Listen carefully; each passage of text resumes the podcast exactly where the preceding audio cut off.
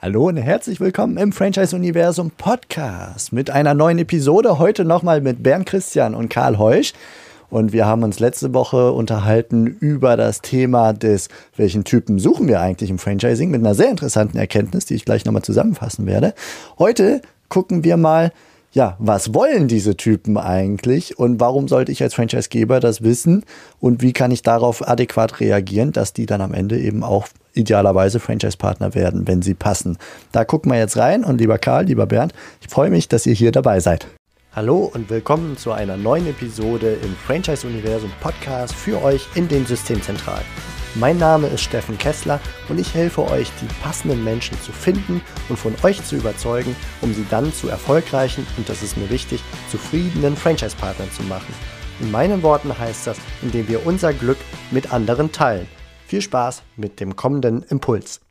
Ja, wir steigen mal ein. Also wir hatten ja schon eine kleine Erkenntnis und haben nochmal darüber diskutiert in der letzten Episode, nämlich zu sagen, so verwunderlich ist es gar nicht, dass alle Franchise, also alle in Anführungsstrichen, Franchise-Systeme im selben Teich suchen nach derselben Art von Fisch. Weil gewisse Grundantworten, das haben wir im Franchise-Portal, wo wir mit sehr vielen Franchise-Systemen sprechen äh, und auch fragen, wen sucht ihr als Franchise-Partner, wir kriegen ganz, ganz viel dieselben Antworten kaufmännisch stark, vertriebsstark, Teamplayer, sehr häufig Managementqualitäten, erst recht, wenn es in der Multi-Unit-Expansion potenziell äh, münden könnte und so weiter und so fort. Und ihr habt mir tatsächlich die Augen geöffnet mit der Aussage, zu, zu sagen, also so verwunderlich ist das gar nicht, weil wir suchen alle so bestimmte Typen Menschen, die in der Lage sind, so einen Franchise-Nehmer-Standort aufzuziehen bzw. weiterzuführen.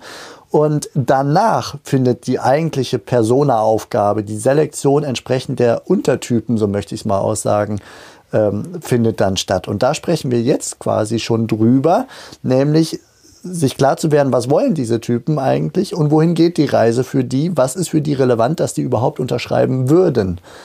Und äh, ja, daran würde ich gerne anknüpfen. Und vielleicht mit einem Bildchen, ich möchte zwar nicht zu viel am Anfang selber quatschen, aber es gibt so ein Bildchen, das ich ganz cool finde, das ich in der früheren Episode mal benutzt habe, nämlich vom Anhalter.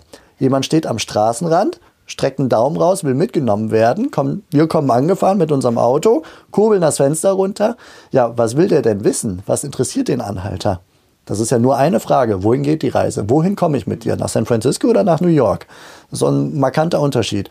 So, und wenn wir ihm jetzt erzählen, dass unser Auto schon von unserem Opa gebastelt wurde und dass wir am liebsten Rockmusik während der Fahrt hören und so weiter, das interessiert den nicht. Der will erstmal nur wissen, wo kommt er hin. Und das finde ich ein markantes, schönes Bild, was man, glaube ich, ganz gut auf Franchise übertragen kann. Wie geht ihr damit um? In dem Moment, wo ein Kontakt bei euch aufpoppt, wenn dann die Frage aufkommt, wie spreche ich den adäquat weiter an, was will der eigentlich? Weil im ersten Moment ist das nur einer von vielen, die wir halt aus diesem Teich gezogen haben. Oder Wale oder ähnliches. Ja, vielleicht greife ich das direkt auf. Ähm, es ist in der Tat so, dass wir, ähm, ich glaube, man muss folgendes Bewusstsein haben. Da sind jetzt Leute draußen, die sich für die Selbstständigkeit interessieren. Und wir haben ja gerade festgestellt, um die kümmern sich alle jetzt. So, das heißt, irgendwas, ich muss jetzt ja Dinge finden, mit denen ich mich abhebe, wo ich die Leute wirklich abholen kann mit.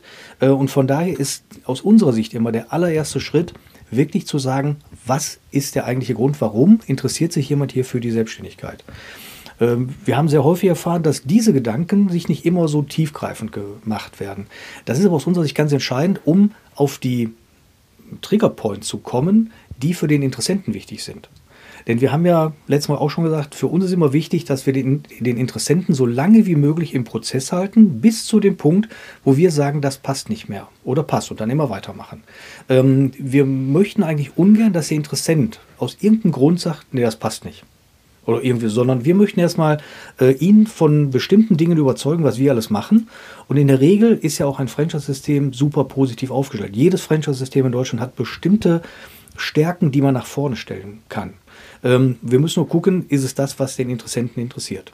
So, und wenn der Interessent jetzt ähm, als allererste Frage immer, die wir immer so haben, ist, warum oder warum ist er unzufrieden? Warum will er wechseln? Und warum will er nicht zu einem anderen Unternehmen wechseln, in einen anderen Job wechseln? Und warum geht er in die Selbstständigkeit? Das sind ja meistens Dinge, wo jemand mit seinem Chef unzufrieden ist, wo er äh, vielleicht in der Entscheidungsfindung eingeschränkt wird, wo er sagt, ah, ich, ich würde es gerne anders machen, aber ich kann es nicht.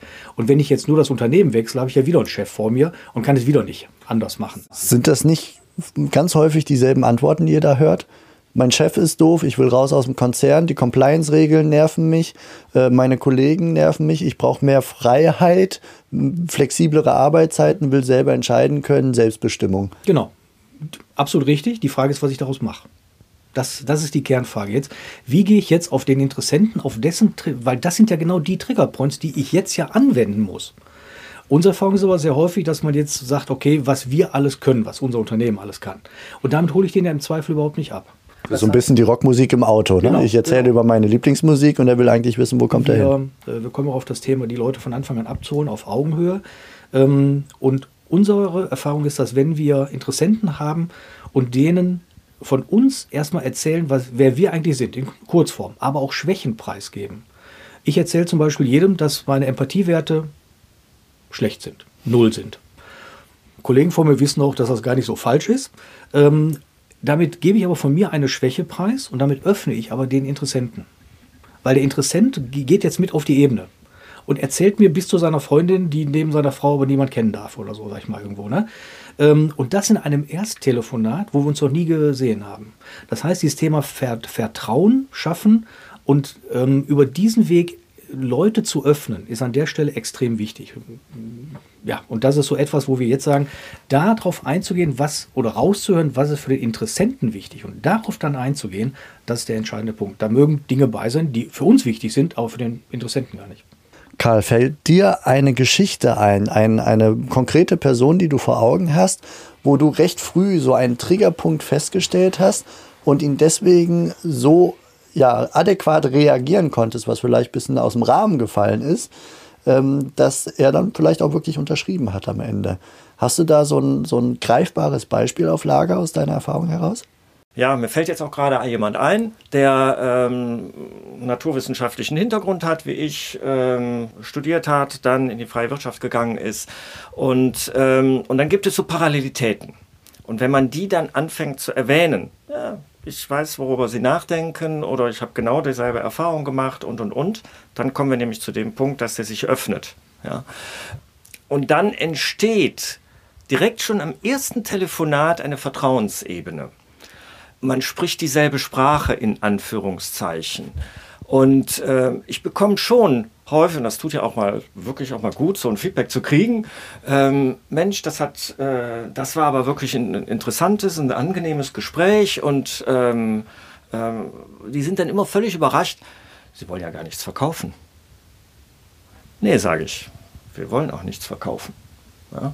Ähm, wir wollen, dass Sie das System gut kennenlernen und wir wollen sie kennenlernen. Und am Ende müssen wir gucken, passen wir zusammen. Und darum geht's. Also dieser Punkt, wenn ich da kurz reingehen kann, der ist extrem wichtig. Ähm, dass man wirklich dem Interessenten, so machen wir es überall, immer wieder sagt, ähm, es geht uns nicht darum, etwas zu verkaufen, gar nicht, sondern ganz im Gegenteil. Ähm, wir erzählen zum Beispiel, dass wir im Jahr 400 Bewerbungen haben oder 800 oder 1200, von denen 4, 5, 10, 15, 20 Personen Partner werden. Die anderen scheiden aus. Und in den meisten Fällen nicht, weil der Interessent nicht will, sondern in den meisten Fällen, weil wir dann irgendwann sagen, es passt nicht. So, damit schaffe ich einen elitären Club auch, muss man auch deutlich sagen. damit schafft man so etwas, eine Qualitätsgemeinschaft. Ähm, und dieses Thema Qualität ist nach unserer Erfahrung für fast alle wichtig.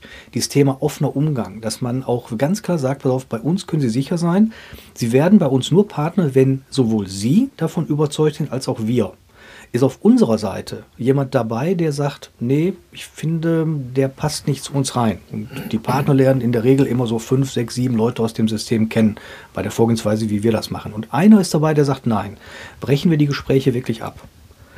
Das bringt eine, ein hohes, ein, einen hohen Vertrauensvorschuss für den Interessenten, weil der merkt ja, das meinen wir auch wirklich ernst, der merkt ja, hey, hier wird nicht jeder Franchise-Partner, sondern hier werden nur bestimmte Leute nach einem ganz strengen Auswahlverfahren Franchise-Partner. Bei Isotech zum Beispiel ist es sehr häufig das Thema Qualität, was dazu kommt. Jeder Interessent findet Qualität geil, das ist so. Und bei Isotech ist es so, dass es ein extrem qualitätsorientiertes Unternehmen ist. Kann man diese Karte kann man super spielen. Und so muss man halt für jedes Unternehmen gucken, was, was passt so zu dem Interessenten, was auch das Unternehmen stark macht. Ja, okay. Also ich, ich nehme da vor allem mit, es ist nicht nur die Frage, was will der Mensch eigentlich, der Typ im weiteren Selektionsprozess, sondern wie kann ich als Mensch zu dem Mensch, also wirklich von Mensch zu Mensch, wie können wir andocken, wie können wir ja. uns finden. Das ist ein Menschengeschäft in dem Sinne, ein ja. sehr menschliches Geschäft, ist vielleicht besser ausgedrückt, ähm, wo man nach, nach Anknüpfungspunkten sucht. Dein Beispiel mit eigene Schwächen preisgeben, ich habe nicht so viel Empathie, der öffnet sich, das gegenseitige Öffnen erzeugt Vertrauen. Dein Beispiel, du hast einen ähnlichen Background, du bist selber Franchise-Nehmer, du kannst Sachen erzählen, die ihm weiterbringen und hast denselben naturwissenschaftlichen Background wie in dem Beispiel Karl, ähm, erzeugt Vertrauen. Ihr sprecht die gleiche Sprache. Wie geht ihr denn mit Menschen um, wo es schwierig solche, auf der menschlichen Ebene solche Anknüpfungspunkte zu finden? Weil ihr könnt ja nicht alle potenziell gut geeigneten Kandidaten in eurem menschlichen Wesen äh, ähm, darstellen. Ne? Also jemand, der keinen naturwissenschaftlichen Hintergrund hat, der kann ja trotzdem geeignet sein. Nur, dass er einen anderen Background hat. Der war früher von mir aus Musiker oder sowas im Bildungsbereich. Es ist auch jetzt, äh, es geht ja mehr um das Thema Werte, genau was du sagst. Ähm, und äh, dass man hier so einen gemeinsamen Wertekontext findet.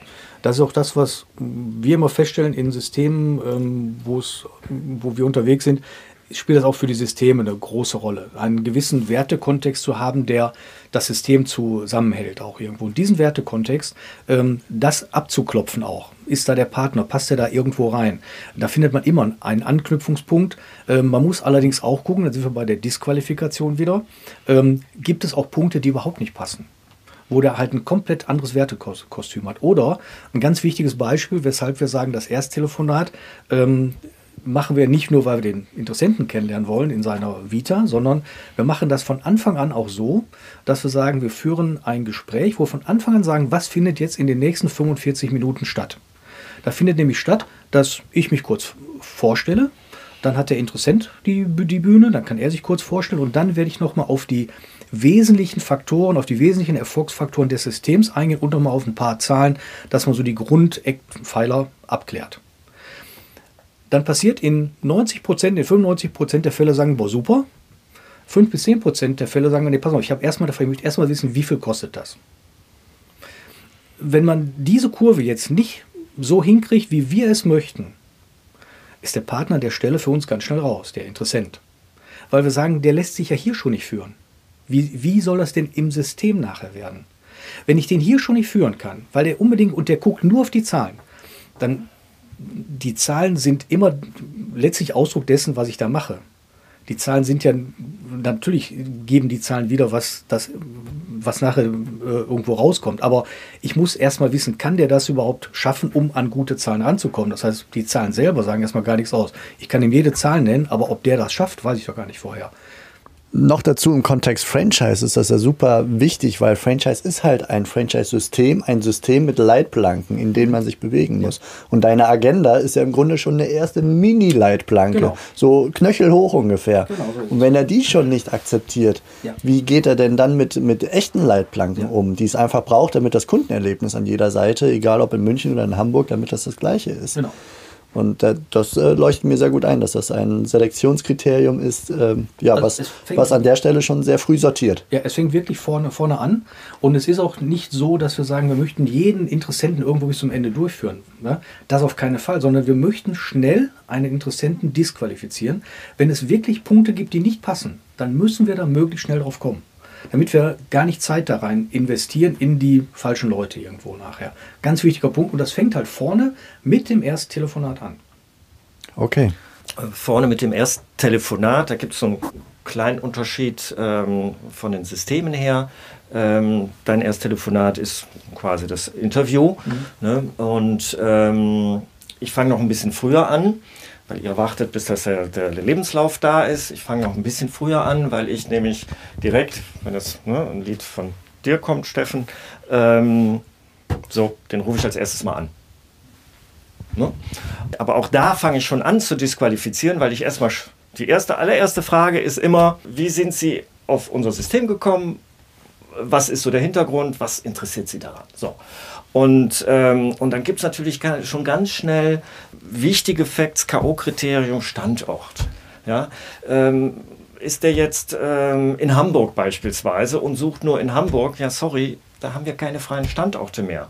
Und wenn der nicht ne, direkt flexibel ist, ähm, er sagt, ich suche aber nur in Hamburg, raus. Fertig. Ich brauche den nicht mehr weiterzuführen, weil ne, dann ist die, ist die Zeit für ein Interview hinterher, wo man die, ne, äh, die Frage dann vielleicht nach einer halben Stunde kommt, äh, ist vertane Zeit. Was gibt es denn da für Selektionsmechanismen? Also Standort, Ort des Standorts, des Wunschstandorts ist ein wichtiges Kriterium. Gibt es noch mehr? Investitionsvolumen, alles. Also im, im Ersttelefonat, jetzt bei mir das Ersttelefonat, klären wir das sofort ab. Das Investitionsvolumen ist das und das, 30% Eigenkapital, haben Sie das ja oder nein? Bisschen schöner formuliert, aber letztlich genau das. Ähm, wir fragen auch nach dem bisherigen Einkommen. Ganz wichtiger Punkt, damit ich wohl weiß, in welcher Kategorie war der so ungefähr unterwegs ähm, nicht jeder, nicht bei jedem ist so aufgrund der Wortwahl hundertprozentig festzulegen, in welcher Kategorie war der eigentlich. Sondern wir fragen ganz konkret nach dem Einkommen. Ähm, dann könnte ja die Situation, nee, sage ich Ihnen nicht, haben wir fast überhaupt nicht, sondern wir, wir sagen nicht, wir wollen genau wissen, was du verdienst, sondern in welcher Kategorie, wo ungefähr stehen sie denn auf Jahresebene, kommt auf den Tausender nicht an, sagen sie ungefähr eine Größenordnung, wo sie da stehen. Dann erzählen die ihnen das. Also wir haben da keine Ausnahme, sage ich mal, dass wir sagen, wir kriegen da nicht. Also für uns ist wichtig, dass jemand auch von der Ebene ungefähr reinpasst. Ähm, wenn jemand jetzt von 500.000 kommt oder mehr, dann hat er die Möglichkeit, dann müssen wir dem auch ganz klar sagen, pass auf, dass um an 500.000 ranzukommen, wirst du Zeit brauchen, wirst du das und das brauchen und so weiter. Bist du bereit, das zu investieren, weil du wirst es nicht vom ersten Tag an haben oder nicht vom zweiten Tag an haben. Ähm, oder wenn jemand, ja, also ich glaube, in die Richtung muss man schon so deutlich auch dann die Leute auch wieder qualifizieren. Und von, das sind so Sachen, Investitionsvolumen, 30% Eigenkapital ist bei uns immer so die Norm, auf eine Summe von neu 250.000, heißt also, der muss 80.000 neu haben. So. Äh, wenn er das nicht als Eigenkapital oder Sicherheiten hat, ist der raus. Gibt es da noch mehr? Also Finanzkennzahlen möchte ich mal als Überschrift nennen. Den Ort des Geschehens, ob das passt mit den weißen Flecken des Systems. Gibt es da noch mehr so K.O.-Kriterien, die sehr früh abgefragt werden können? Wir gehen ja auf die Erfolgsfaktoren fürs Unternehmen direkt auch im Ersttelefonat ein. Das ist zum Beispiel, wenn man an Isotech denkt, ist es der Vertrieb. Welche Vertriebserfahrung hat er denn so bisher gemacht? Ähm, das Thema bei Isotech zum Beispiel ist es ja das Thema B2C ähm, nimmt er das ernst. Der B2C-Kunde ist ein ganz anderer als B2B-Kunde. Der hat von der Sache keine Ahnung. Und trotzdem, das heißt, ich muss sehr emotional mit dem umgehen, muss genau zuhören, was der will. Ich habe in der Regel zwei Ansprechpartner, Mann und Frau irgendwo. Ähm, das sind so ganz andere Nummern als der klassische B2B-Verkauf. Ähm, und wenn jemand sagt, ja, wo ist denn da der Unterschied? Könnte das schon ein bisschen ein Problem werden, sage ich mal. Genauso bei Isoheg ist zum Beispiel ganz wichtig das Thema Mitarbeiterführung. Und zwar auf hohem Level. Äh, attraktive Arbeitgeber.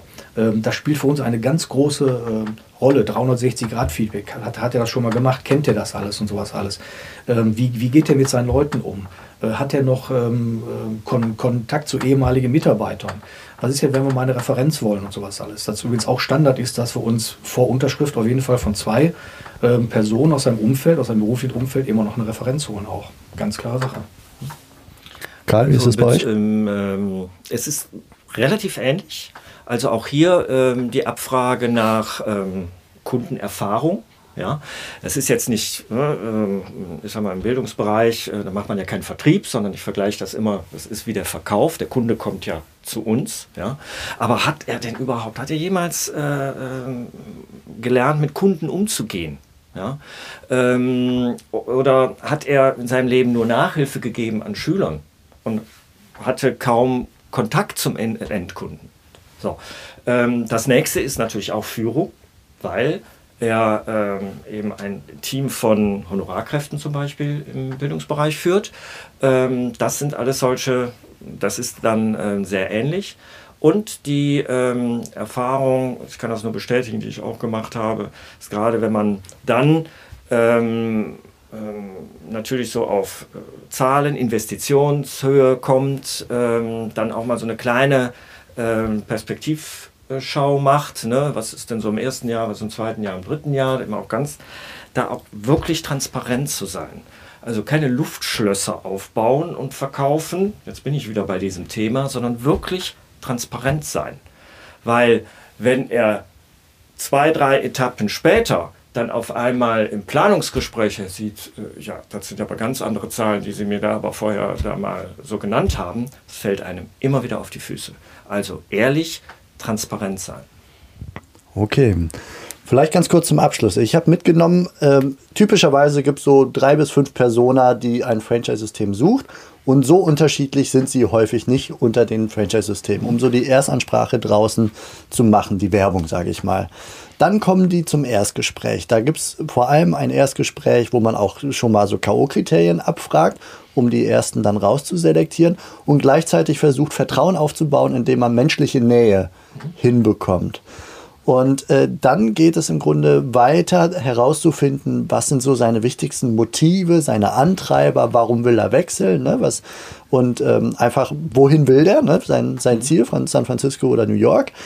Und darauf basierend dann auch die Botschaften Mhm. anzupassen. Ja. Was sind so Beispiele für solche Anpassungen entsprechend der Botschaften? Was fällt euch da ein in der weiteren Kommunikation in diesen ein, zwei, drei Monaten bis zur Vertragsunterschrift? Wie unterscheiden sich die Botschaften je nach Typ? Also äh, ja, je nach Typ, genau. Ich glaube, ganz wichtig ist zu sagen, dass wir in der dem Boot, wir immer nur Botschaften rausgeben, die wir auch einhalten können. Das ist ein ganz wichtiger Punkt. Das heißt also, wenn ein Interessent eine bestimmte Botschaft sucht, die wir nicht liefern können, müssen wir genau überlegen, ob das nachher noch passt. Das heißt, wir sind wieder bei dem Thema Disqualifikation. Hast du ein Beispiel dafür? Was kann so eine Botschaft sein, die nicht geliefert werden kann, die aber verlangt wird? Ähm, wir hatten gerade das Thema 500.000 Euro. Könnte so ein Thema sein, dass jemand sagt, nee, wenn ich in ein Jahr würde ich ja noch ähm, aushalten, aber im zweiten Jahr brauche ich die 500.000. Und ich sagen, können, können wir die liefern, müssen wir passen. Ist ganz einfach so. Punkt, Ende aus. Ähm, wenn jemand sagt, ich will ähm, gar nicht so operativ im Unternehmen sein von Anfang an, sondern ich will einfach, ich will eher vielleicht der Kapitalgeber sein, hm, ist für uns nicht so in der Regel, also für die Unternehmen, die wir so kennen, in der Regel nicht der gesuchte Partner. Mag zum Beispiel bei anderen Unternehmen anders sein, wo man ja vielleicht sogar die Investoren ganz gezielt sucht. Ist aber in der Regel bei den Systemen, wo wir unterwegs waren, bisher nicht so der Fall gewesen. Ähm, aber das, genau das muss man unterscheiden. Genau da muss man gucken, wenn das jemand ist, der nur den, der mehr der Kapitalgeber ist. Passt in der Regel bei Isotech zum Beispiel nicht rein heute. Ähm, Schulekreis und so weiter auch nicht, sag ich mal. Ähm, und ähm, diese Dinge, die muss man rausfiltern. Aber andersrum genauso. Das heißt, wenn wir sagen, ähm, hier ähm, steigt jemand ein in ein Unternehmen, wo der Kaufpreis 500, 600, 800.000 Euro ist, weil das Unternehmen seit zehn Jahren erfolgreich im Markt ist, ähm, Einkommen oder EBIT so und so auf der, auf der und der Höhe, aber du musst hier gar nicht mehr von Anfang an in den Vertrieb gehen, das Unternehmen aufbauen, sondern du bist der, der eine fertige Mannschaft führen muss, der dafür sorgen muss, dass die Leute beieinander bleiben, der in Schuhe reinwachsen muss, die vorher da sind oder sich neue Schuhe aufbauen muss, sage ich mal, weil der alte Eigentümer nicht mehr da ist, ähm, ohne dass die Leute alle gehen oder er will vielleicht sogar ganz konkret nach einem Jahr dann irgendwelche Veränderungen vornehmen. Alles das sind so Sachen, die muss man abklären vorher. Hat er das drauf? Kann er ein, ein beste eine bestehende Truppe, hat er da Erfahrung, die zu übernehmen? Ähm, oder ist es, ähm, oder kann er das gar nicht, weil er immer bisher nur Unternehmen aufgebaut hat? Die Frage ist ja andersrum genauso. Wenn wir jemanden suchen, der ein Unternehmen aufbauen soll, ähm, muss man zumindest mal die Frage stellen, wie stellst du dir das vor? Was wird die größte Herausforderung werden? Hast du da vielleicht schon Erfahrungen? Viele Manager haben ja im Unternehmensaufbau überhaupt keine Erfahrung, sind aber tolle Manager, aber nicht in der Anfangsphase. Das heißt, man muss das prüfen. Wie kriegst du das raus? Weil hm, nur, hm. ob du es gemacht hast oder nicht, sagt nee. ja noch nicht, ob du gut da drin bist. Genau. Ähm, es sind wirklich so gezielte, ich will nicht sagen Nachfangen, sondern so eine Diskussion auch anzufangen. Ähm, es fängt mit der Frage an, was wird denn so die größte Herausforderung aus Ihrer Sicht sein? So, dann wird er mit Punkten kommen, die entweder aus unserer Sicht in eine völlig falsche Richtung gehen ähm, oder der wird genau darauf kommen und sagen, ja, wie ist denn so die Anfangsphase? Was muss ich denn da machen? Ähm, ich bin ja in der Technik überhaupt nicht drin und sowas alles dann. Und wir haben natürlich gerade bei Isotech haben wir ein extrem ähm, gut ausgebildetes ähm, Seminarwesen. Also ich sage mal, Isotech ist so ein Handwerksbetrieb mit, ähm, nein, ein Ausbildungsunternehmen, Seminarunternehmen mit angelegtem Handwerk. Ähm, also da ist schon das Thema Ausbildung von vornherein ganz wichtig weil man hier auch natürlich dafür sorgen muss, dass der Partner, wenn der neu anfängt, keine Fehler machen darf. Also da ist die Ausbildung extrem wichtig im technischen Bereich, im Vertriebsbereich und sowas alles. Ähm, und äh, wir sind natürlich auch gerade in den ersten Monaten ganz eng dran, aber wir müssen rauskriegen, wir wissen, was wir können, aber wir müssen rauskriegen, was kann der Partner und was kann der nicht. Und wenn wir rausbekommen haben, was der nicht kann, dann müssen wir uns die Frage stellen, können wir ihm dabei helfen oder nicht? Und wenn wir in seine Lücke nicht helfen können, ist er für uns raus. Ich hätte da noch ein schönes Beispiel, was äh, zu euch bei Esotec passt. Ähm, und zwar, ähm, ihr sucht ja Vertriebsleiter häufig. Ne? Und allein diese Position mal zu hinterfragen. Nicht jeder Vertriebsleiter hat selber in den letzten Jahren Vertrieb gemacht. Der hat eine Mannschaft geführt, die Vertrieb machen, aber hat er selber, wie lange hat er eigentlich selber Vertrieb gemacht? Kann er das überhaupt noch? Ja, das ist, glaube ich, auch nochmal schon äh, ein relativ einfaches Beispiel, aber wirklich mal auch dazu hinterfragen, was hat er eigentlich gemacht? Weil bei Isotec muss man von Anfang an selber in den Vertrieb rein und das muss man wollen. Okay, sehr spannend. Vielen Dank für die Einblicke, Bernd Christian und Karl Heusch von CN Franchise. Man findet euch auch unter cnfranchise.de, wenn man mehr über euch wissen möchte. Wir haben jetzt viel über Studienkreis Isotech gesprochen, aber ihr seid ja wirklich in allen Branchen unterwegs, von äh, Personaldienstleister und Handel und äh, Schülerhilfe und Co. Also ihr seid ganz breit. Der gemeinsame Nenner ist der Franchise-Nenner und die Partnerrekrutierung, wo ihr euch beschäftigt und teilweise auch aktiv unterstützt, also operativ unterstützt bei dem Franchise-System und dann eben das weitere Wachstum. Danke für die Einblicke, die ihr uns gegeben habt. Und wir machen weiter in der nächsten Episode mit dem Thema, die Leads zu disqualifizieren, während der Rest der Welt meistens vom Qualifizieren spricht. Also alles Gute, bis bald, ihr da draußen auch. Macht's gut, ciao. Vielen Dank, Steffen. Ciao. Das war's für heute von mir hier im Franchise-Universum Podcast. Ich freue mich, wenn für euch ein passender Impuls dabei war. Und wenn ja, dann leitet ihn gerne an eure Kollegen innerhalb der Systemzentrale weiter. Und ganz besonders Empfehlt sehr gerne diesen Podcast an eure befreundeten Franchise-Geber und Franchise-Manager, denn es ist natürlich noch lange nicht jeder in der Podcast-Welt angekommen. Und sehr gerne hinterlasst mir eine nette Bewertung auf iTunes. Das hilft mir, diesen kleinen Nischen-Podcast für die Franchise-Wirtschaft leichter auffindbar zu machen. Ich wünsche euch eine gute Zeit, teilt euer Glück, euer Wissen, euren Erfolg mit euren Franchise-Partnern. In diesem Sinne macht es gut, bis zur nächsten Episode. Ciao.